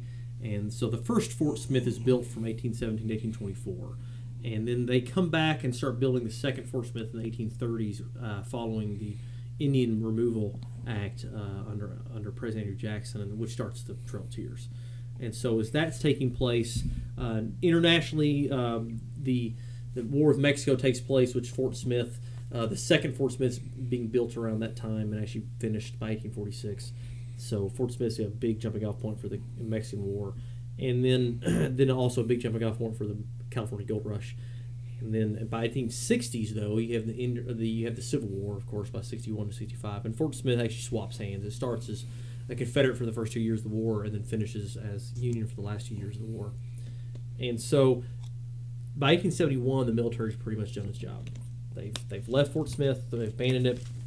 Um, and the following year, the federal court system moves in, and their job is to deal with the now massive amount of crime that is taking place following, you know, the Trail of Tears, the social and economic issues that follow that, involved with, uh, you know, the, the Civil War. You can throw on top of that, like throwing napalm on top of a gasoline fire already, and then you have this enormous crime wave that sweeps Indian Territory. Uh, that that is there is a need now to deal with the federal crimes that are taking place. So the this let's say that we're Cherokee and the Cherokee, you know, have a, a well someone steals someone else's horse. Uh, they're going to deal with that. They have their own the light horse Indian police. They're going to deal with that. They have their own justice system, their own court systems. They're going to deal with that. But if you if you commit a crime, you're an American citizen. It has to, which is an enormous amount of criminals and enormous amount of crimes take place inside of Indian Territory. Who's going to deal with that? Well, that's where the Western District of Arkansas Court comes in. That's where Judge Parker comes in by '75. Um, so, uh, so. Uh, did you have any question for me at the start before we jump into that? No, let's jump into let's jump into Judge Parker. Uh, so that kind of sets us up the stage. I mean, you're following the Civil War, lots of crime involving Indian Territory, and then a lot of people think we jump right into Judge Parker. So, but from 70, uh, for the first couple years, from 72 up until 1875, when Parker does come, you're dealing with a very corrupt court. So Judge Williams Story was the the, the, the judge that was here before Parker. Um, he was basically forced to resign. Uh, Logan Roots, which was the U.S. Marshal at the time, was pretty much the same way, and so did a lot of deputies followed him. This court was known as being very corrupt and costing hundreds of thousands of dollars of money to run, which they had a hard time accounting for. They were investigated for this several times, and they were kind of weighed and found wanting. Uh, so they were they were pushed out for this, and so there was a vacancy, if you will, for a judge to come in. Um, and therein we get to Judge Parker. Now, most of you are listening will probably recognize the name Judge Parker as the hanging judge, or from True Grit, or from Hang 'em High with the Clint Eastwood movie and stuff like that. DJ and I can debate about John Wayne and Clint Eastwood. All, John all Wayne, day Clint. Eastwood, and Uh, Jeff no, Bridges. Jeff Bridges. Uh, but but I think understanding it, it, you know Parker is one of those misunderstood characters in a lot of ways. He's also one of those divisive characters in some aspects. At the same time, I think it's as much what we talk about as much as him is proving what he wasn't, is talking about what he was. Um, you know, because again, what we call Judge Parker, the hanging judge. Well, and and there's not a lot of judges talked about in history. I think the only other judge in history was one that was out west, and Judge Roy Bean. Yeah. Yeah, Texas. Yeah. Uh, yeah, and, and a lot of people get them confused. I haven't, you know, I've had people at the park come up and talk to me, and they're like, "Oh yeah, don't you mean Judge Roy Bean? Is this where he was out of?" And I'm like, "Get out of here!" no, I'm, saying, I'm joking. Um, but uh, at the same time, you know, here he is. Uh, he comes in, and you're right. He's very well known after all these years. How many judges really are known in the United States? Yeah. Well, he's one of the few that, if you're you dabble in Western history, you've heard of Judge Parker. you've heard of Judge Parker. If you watch True Grit, you've you know watched Hang High or read the book True Grit, uh, you know, or things that nature, or even I think they even might even hit on Fort Smith and some of that in the Western uh, stuff with the Lonesome Dove and stuff like that. Uh, but he is he's one of those characters that, uh, like I said, is highly misunderstood. Um, you know, I've, I've, I've worked at the park for 13 years, and I've heard people say, "Well, I've heard he hung little kids for stealing bread," and he, you know, he watched all the executions. He gave the thumbs up, thumbs down thing. he Like, did the thing Gladiator. yeah, like he's yeah, like Gladiator, like he's some Roman emperor, and you're like, ah, there's so many things about him uh, that that I think people will be surprised that he's anti-death penalty. oh yeah, He's pro women's suffrage. He's pro African American, Native American suffrage. And if you look at his rulings, he's kind of left wing as far as, uh, and he put him in the left wing anyways, as far as anti gun. I mean, and I'll talk about that here in a bit, um, and some of his findings uh, and, and some of his decisions.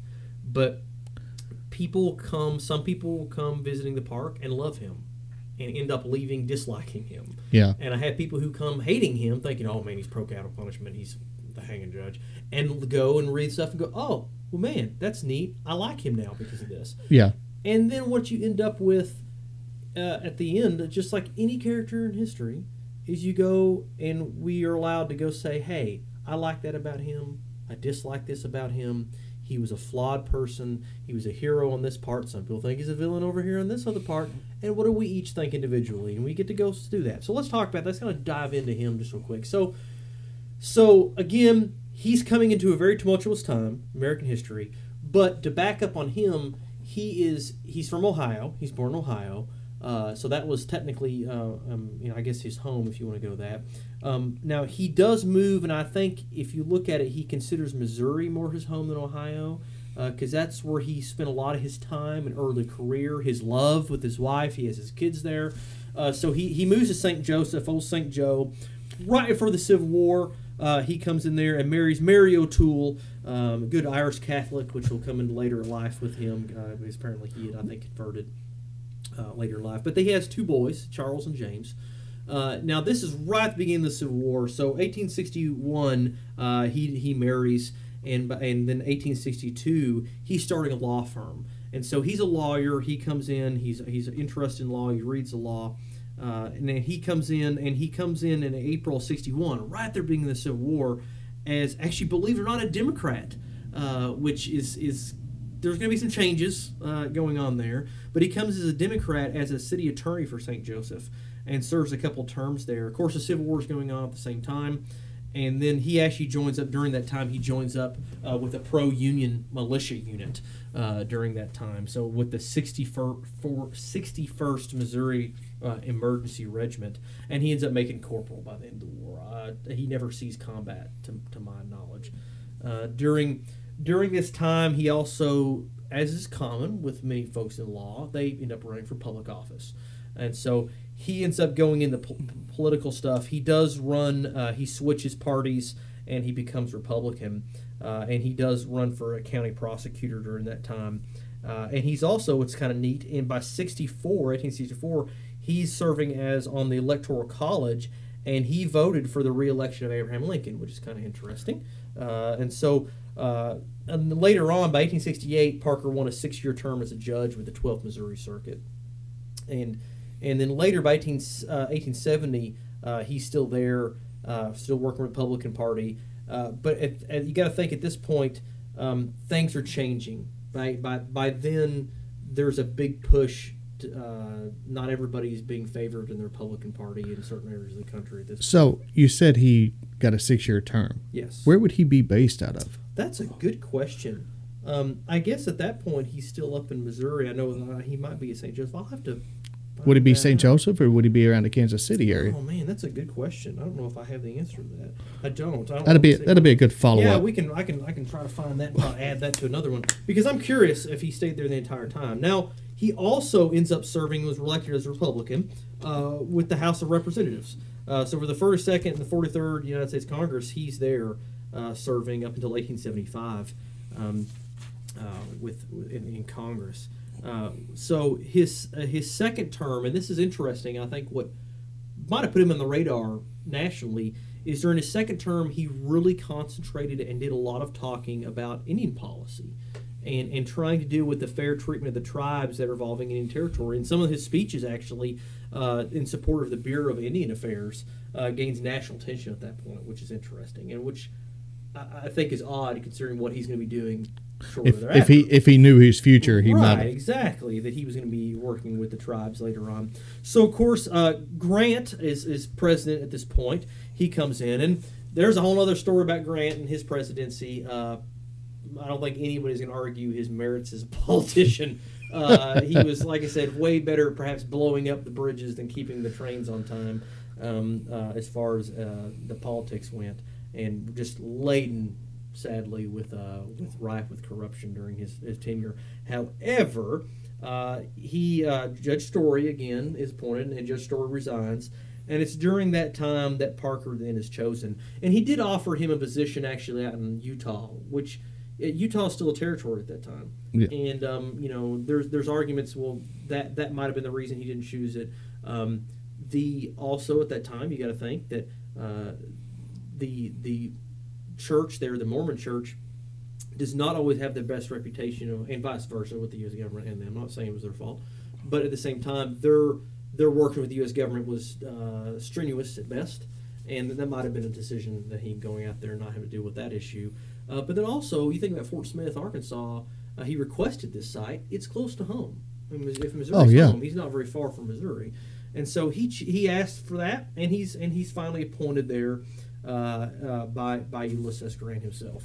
And so he arrives. You got to think about what people might have thought when he arrived down here. I mean, he's replacing corrupt judge. They don't know if he's corrupt or not. He's he was a Union soldier. He's a politician. And he's He's a Republican. lawyer, and he's yeah, and he's Republican. so I'm sure some folks when he arrived was thinking, well, man, who have we got coming down here doing this? So he arrived in Fort Smith on May May 4th, 1875, and he would have got off, even though Fort Smith's a rough town in some regards. Fort Smith, as far as the region goes, is a very metropolitan area in that in, in the case of cities. Um, and he initially arrived without his family, which they're going to come later.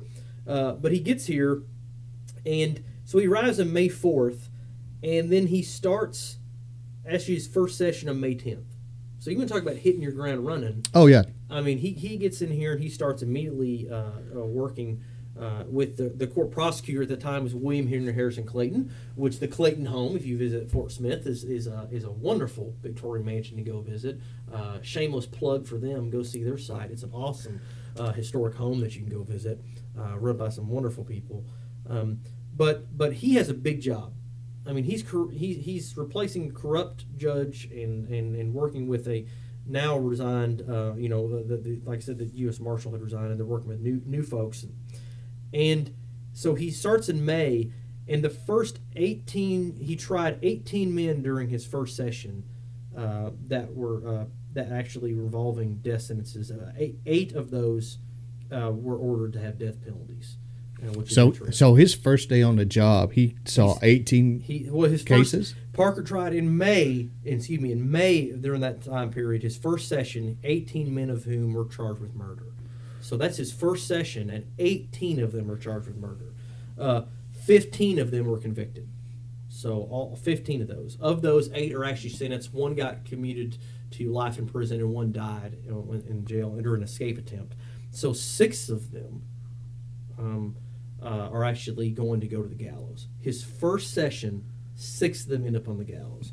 Um, that is Edmund Campbell, uh, Daniel Evans, Smoker Mankiller, Samuel Fooy, uh, um, uh, James Moore, and William Whittington. That's three white guys, uh, two, uh, one Choctaw, one Cherokee, one African American. Yeah. Um, and, and I only mention that to say, look at the different mix of people who are committing crimes. Many people have the sad idea that, oh, it's in Indian Territory, it must be all the Native Americans. That's a No. That's not true. Or it was just, say, American citizens that were committing crimes. Well, no. If, again, if it involved an American citizen that the crime was committed against, it comes back through here. And that was so all six of these guys uh, were allowed to say their final words. And Edmund Campbell, African American, and I believe it was Smoker Mankiller, who was Choctaw, um, or the Cherokee, excuse me, said on the stand, they're all on there that they thought that it was racism that got them convicted, which is interesting.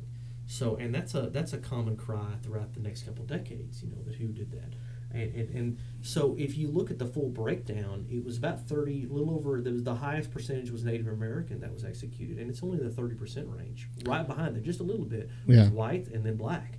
So, so the breakdown, uh, pretty pretty spread out.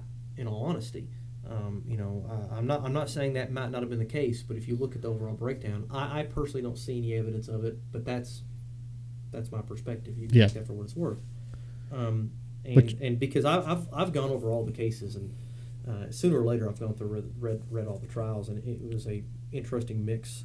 Um, now, do I think that everybody that ended up on the gallows probably should have been there?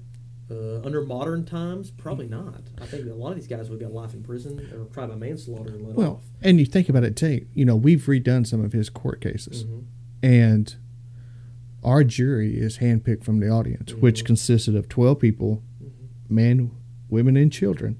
Or I say children, anybody sixteen and older. Right. You know, back in Judge Parker's days, it was twelve white men Yes. on the jury. Yeah. Post post when when the uh, when the Jim Crow laws hit the South, yeah, all white guys. Early on, you'd have seen a mix, but later on, all Yeah. white men. Yes. Men. So imagine being a Cherokee female And the United States Constitution promises a jury of your peers. Well, then you're sitting there looking at the room, people that don't look like you, that aren't your same gender, that aren't that you know aren't your culture, that may not even speak your same language, and you're Yeah. not even protected under the constitutional law. There's there's some issues there, and, and and and I think there's some problems. And again, you know that's one of the reasons they broke things down, and we're still improving our justice system um, uh, to better represent folks and to be more honest and fair. So he started in 75, correct? Correct. Yeah. And his first. Now, what would you refer to as a session? Uh, first, th- th- that would have been that their allotment of money they would have got that Okay. worked on that. Um, the government, just like nowadays, have fiscal years, and they would have got their allotment of money, in which they ran on several hundred thousand dollars, which they were investigated several times because they thought they were wasting money, and they were actually investigated. And the, uh, the uh, those from Washington showed up, looked into the books, they're like, nope, Everything's you guys good. just got a large load. Now, again, he's going to be here till '96, and a lot, and I'll kind of go back into that, but just an overall view, the low number is probably around 13,000 cases that he tries. Uh, our modern historians, uh, Lauren McLean over here, one of the other rangers, probably puts that closer to 20,000. Now, that's a lot of trials. Yeah. That's on average two to four a day are getting pumped out of here. That is fast. Yeah. Um, and the idea too that the you know here's a guy who wanted to execute everybody and killed that is again wrong. Um, or the fact that they found you guilty, they just took you right out back and hung you. That's also wrong. That- I hear that all the time. Yeah. And and typically um, you would go four to six months and be executed. Uh, now, let's say that you're you're guilty or you're uh, you're, you're convicted of guilt, anyways, um, and you're you're convicted of that. Judge Parker would then set your date. He's uh, you know if you've seen the True Grit movie or watched the book or watched read the book, um, that you have Judge Parker or Charles great book, great story. But Portis has Parker watching the executions. Yeah. No, he never Sit- did that Sitting in a perched passenger position, overlooked. That's never Yeah. happened. Um, but he did set the date. He read off the death penalty, all that kind of stuff, whatever. But if you're convicted of murder or rape in this time period, it's a mandatory death sentence. The judge has absolutely no say in the matter whatsoever. Yeah. So it was pretty much out of his hands You from a higher level. So his one of my favorite quotes is that I, I never hung a man; it was the law, and he's right. And here's a guy again who think, well, man, 86 people were executed here, 79 during his tenure alone. 79 guys. He must have been bloodthirsty. Well, no, but at the time, again, American history, you're if you're convicted, mandatory death sentence. The judge has no say in it. So he's simply Yeah. down laying down that law. Now he ends up. Uh, um, um, he did before 1889 there was no appeals process except to the president after that you could appeal to the supreme court and you end up seeing a lot of his uh, convictions turned over and i said a lot of his convictions a lot of the prosecution's convictions turned over uh, parker had a bad problem and the, the supreme court said this of leading the jury that he would surmise to the jury and give them instructions that would last hours you can't do that that's Yeah. okay and so um, that that at time they would go out. What do you know? They come out with a guilty verdict. Well, and during his time too, one of the jury instructions, for example, is something that we're coming up with now. We deal with now. If we talk about a long longevity of, of something that have, that we're still talking about is the stand your ground laws. Um, we've had that here that in the last few years about some shootings that taken place. I, I- sat like said the Zimmerman shooting that took place in Florida several years Yeah. ago, and they quoted that you know he had no duty to retreat. Okay, so that's first heard here in this court, where a man shot this guy. He, he was in his home, and Parker said he should have retreated. He had a duty to retreat and leave, and that went to the Supreme Court. Supreme Court said no, he did not. He had no duty to retreat, and that first and basically overturned one of his, you know, his rulings, and it ends up that that is cited then, and we're still citing it now. No, against him. Another one is the uh, dynamite charge, um, uh, which is I'm trying. I'll think of it later. Again, maybe if we do this, I can list out some of the things I forget because uh, apologize for those who listen to me. I, I, I deal with so much history at times that I forget little certain tidbits. So please excuse me. Um, uh, but that that he, the jury had come back in and was hung. They were they couldn't make a decision. He Yep. goes, no, you will go back out and you will come back with it, and and that which is a major win for the prosecution because more than likely they're going to vote guilty. Just just end it and the, the defense appealed, and the Supreme Court said no, that was okay. He can do that. He can Yeah. make you come back. You know, and I- and I say seventy five percent of our night court reenactments, we It's always c- come back with a hung jury. The It is Allen charge. That's it is very rare that we come back with Yeah. a guilty or not guilty. A hundred percent. You betcha. So he he. That, so there are some long lasting things that he had put through, But the fact that he's dealing with crime instead of some social issues, to say that Western Arkansas, most of his stuff is crime taking place inside Indian Territory. Plus, you know, it's it's his say up to the president before 1890. That's very that's almost unheard of, and you know, the amount of cases coming through is unheard of. Uh, and, and then the amount of executions is unheard of. He, Well- you know, he, he has an interesting uh, um, um, the fact that he is he's over all these cases, and again, people think again hanging judge, right? You're looking at 79 people. Let's say it's a low number, 13,000. Yeah. 13,000 cases, 79 executions. Yeah. That's only one percent. That's so low, it's ridiculous. And he comes out and says he's anti-death penalty. He said his quote was that I never, uh, or that it's it's not about the the severity of punishment; it's about the certainty of punishment. In other words, I'm anti-death penalty, but if you do something wrong, you be punished. And so, you know, anyways, but but he didn't want to see them killed. That was his personal belief. Yeah. Um, and now he still had to do that. That was his job, you know, since the day. Now, is he out there pulling the lever? Absolutely not. Um, but that's the story uh, that many have propagated for many years. But however, here he is, at the end of his time. You know, he's seen some massive cases, some very serious things. Like I said, they're long lasting. You've got a lot of murder cases that are involved with this. During said 79 people, you've got some very big names in there. I mean, you've got the Rufus Buck gangs executed under his time here. You've got Cherokee Bill being Yeah, executed under. yeah, and you have Cherokee Bill, the Rufus Buck gang. I mean, you have so many that come Yes. through, Belle Starr and Oh, Frank yeah. and, and that whole You group. that he would have been Um, over and met some of the most interesting characters in this part. I mean, he would have known Bass Reeves. He would have known Heck Thomas. He would have known Heck Bruner some amazing deputies, and he would have known, uh, you know, uh, like I said, he had uh, Florence Hammersley and some of the ladies that worked in the court system. Um, and and and let me side note out to that, his own wife was one of these amazing characters because his life outside the courtroom is also interesting too. The fact that that his wife and him are some of the ones who got some of the uh, the fortnightly club going that ended up being the Fort, first Fort Smith Public Library. Uh, they worked on the board that got the first hospital built here. Uh, you know, he's he's involved with the community, and he's I think he's well respected in the community. I mean, you remember when he showed up, bad time in American history in this part of the world, and what people might or might not have thought about him when he first arrives. You know, people I was should would have yelled carpetbagger at him walking down the street. Well, he got dropped into a bad situation. Yeah, You know, they basically dropped him in and said, "Fix it yeah, and do whatever you can to fix it." You know, and and the people he wouldn't send to be executed, he would send to Detroit. Yeah. That's right. His work in reform is pretty interesting too. That he did have a say in where some of these guys. So if you serve a person sentence longer than a year, you would go to a federal penitentiary. Where it's less than a year, you stay here at Fort Smith. Uh, but he would send guys, and he preferred to send them places like Detroit, like I mentioned, that has reform uh, uh, programs for them. Because the idea was, you know, he wanted to get the back up their feet, be productive citizens, go back into it. So that was interesting. A lot of, I mean, again, at the time, some of those things like reform, for the most part, or women's suffrage, or African American suffrage, Native American, Native American suffrage, that's moot points now. No one's going to argue against that. But at the time, that was very progressive.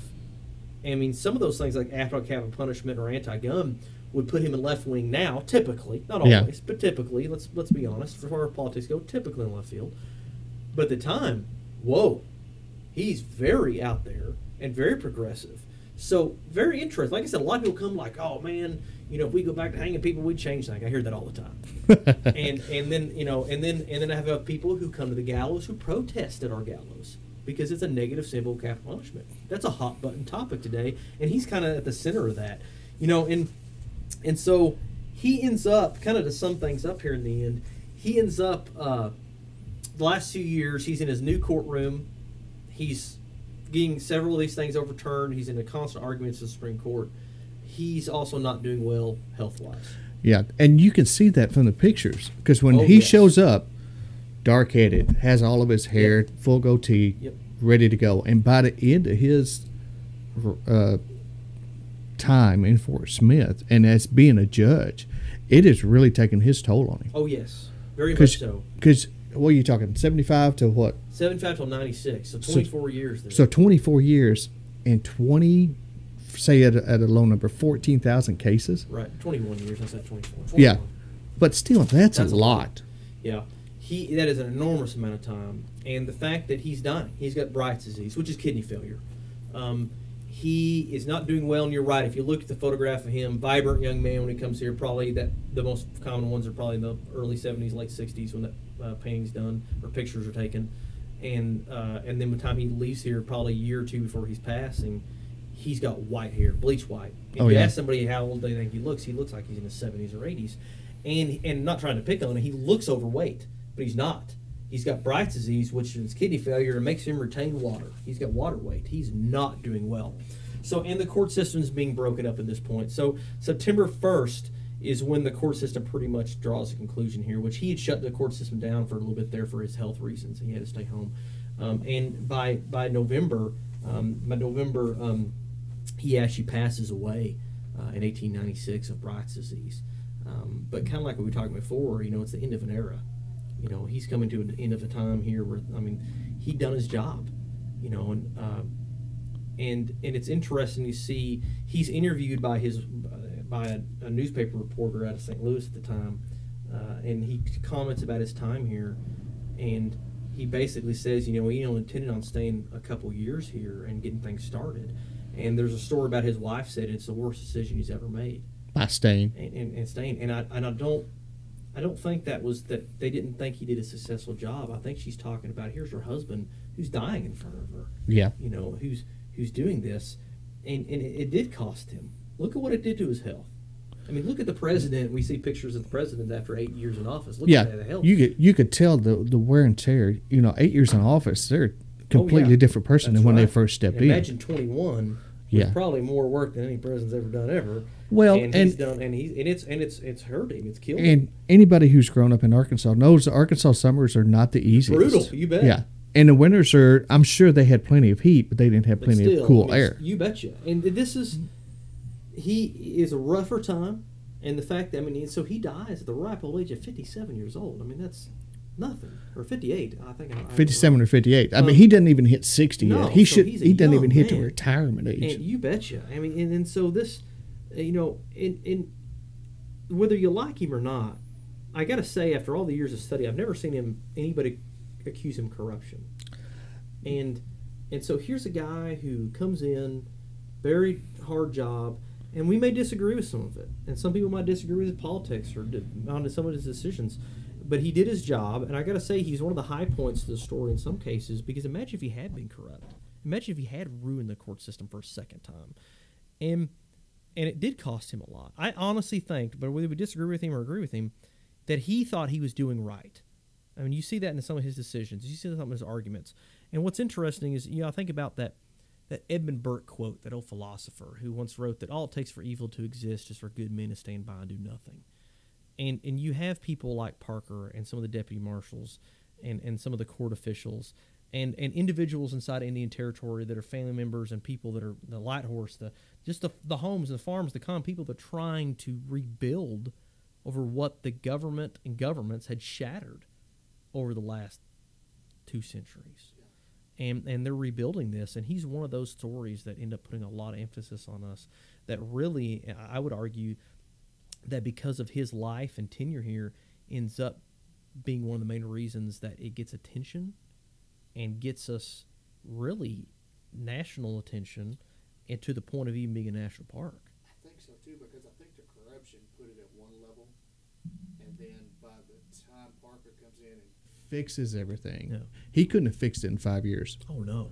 He would have had to go in and Yeah, really work at it. So his 21 years here, he had to fix it, Mhm. and it took its it took its wear and tear on him. so. Yeah. You know, but at his saying that too, at his right hand, he had the U.S. Marshals, Right. which would go out into the Indian Territory and pick Right. up any uh, writs that was, you know. Right. So he did have help, Yes. you know. Yeah, he said he couldn't run the court a single day without the deputies, and he's right. And and, and like I said, it, it, there's there's a lot to this story, and I'm sure we'll flesh this out on other uh, uh, other other uh, podcasts. But um, I'll end with this. Uh, I, I- stole this directly from our website, but it, but it's that's why I'm not going to take credit for it. But I think it's perfect, a good way to ending this, and kind of sum him up. Um, where it's just sensational cases and mass executions overshadow Parker's contributions in rehabilitating offenders, reforming the criminal justice system, and advocating the rights of Indian nations. In Fort Smith, he tried to create, in his own words, the moral force of a strong federal court. Remembered in Western novels and films as a hanging judge, Isaac Parker's real career and accomplishments in Fort Smith are far more fascinating and complicated. And I love that. It's amazing, you know. So that's going to wrap up our podcast today. We talked about Fort Smith. We talked about Judge Parker. I want to thank Cody for coming out, taking up time from the historic site and his job. If you have questions or you want to see history in Fort Smith, come down to the National Historic Site. Come to the Museum of History. There is so much more to this, the history of Fort Smith, and we are just beginning to scratch the surface. So once again, thank you, Cody, for coming out, you bet. and uh, we'll see everybody next time.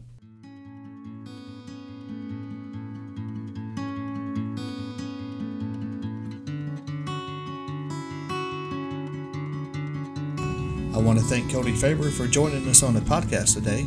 I also want to thank the Fort Smith Museum of History for letting us record in their sound studio. They are open Tuesday through Saturday, 10 a.m. to 4 p.m., and you can find them online at fortsmithmuseum.org.